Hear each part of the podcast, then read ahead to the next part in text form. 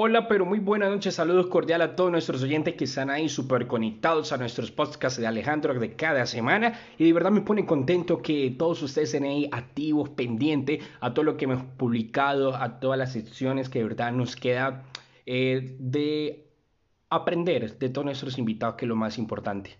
Eh, súper motivado porque en el día de hoy tenemos una charla corta pero sustanciosa que nos va a abrir otra puerta, ¿sí? Entonces el presente podcast ahora es un ejercicio académico realizado por el curso de bioética con el docente Pedro Pablo Aguilera desde la Universidad Santiago de Cali. Entonces, pues hoy nos encontramos con Natalia Duque, que es una enfermera con un amplio recorrido en la salud y la verdad que me pone feliz y muy contento presentarla a ella. Eh, Además de todo esto que en breve realizaremos una serie de preguntas frente a su ejercicio profesional con nuestra querida enfermera y pues para meterla en contexto y a ustedes mis queridos oyentes, le vamos a hacer diferentes preguntas, cuestionamientos de su bioética, de su ética laboral. ¿Qué caso recuerda en el ejercicio profesional que ella nos pueda ilustrar que nos ilustre una decisión bioética compleja. La segunda pregunta, nuestro querido cuestionario que nos la pasa aquí, producción, dice que qué valores o principios estuvieron en juego en ese caso. La tercera pregunta, fue una decisión individual o colectiva. Y finalizamos si ella considera si la bioética es importante en su formación. De verdad que con esto arrancamos una noche más de podcast, una noche más de entendimiento, una noche más de aprender de nuestros queridos oyentes y también de nuestros invitados. Mi nombre es Alejandro Hurtado Cuello, los estaré acompañando en este ratico y recuerden seguirnos en las diferentes redes sociales. Buenas noches, yo soy una enfermera, trabajo en una entidad de salud aquí en la ciudad e iba a contar una anécdota de una negligencia médica hace más o menos unos 5 o 6 años en el servicio de urgencias ingresó una paciente con un dolor de cabeza muy fuerte.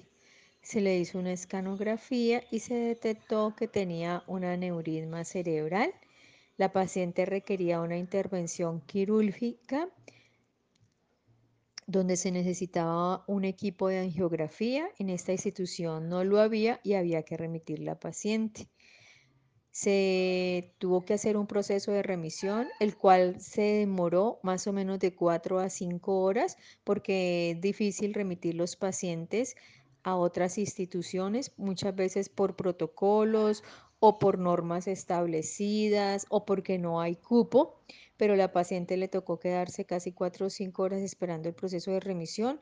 Una vez que se remitió a la institución donde la iban a atender, se envió para allá y la paciente falleció cuando la tuvieron que meter a cirugía, no soportó y murió.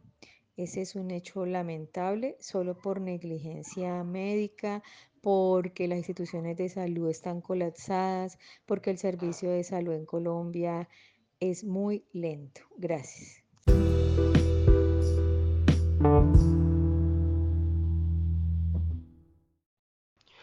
La verdad me pone muy contento en saber que las personas aún tienen su ética, su ética laboral muy presente y que de verdad que pues las personas entiendan que tener en ética en el trabajo es muy, muy primordial. bueno, nos está pegando el desayuno, ¿no? Bueno, entonces aquí nos despedimos con nuestra querida Natalia. Muchas gracias por atendernos y estoy súper feliz, súper contento. Y nada, espérenos dentro de ocho días con más podcast Alejandro. Estaremos trayendo otro tipo de invitados. Ustedes saben que nos pueden comentar en las diferentes redes sociales. Y aquí estamos. Recuerden que le habló Alejandro Hurtado Cuellar, estudiante de fisioterapia, también comunicador social y periodista de la Universidad Santiago de Cali. Un gusto, hasta luego.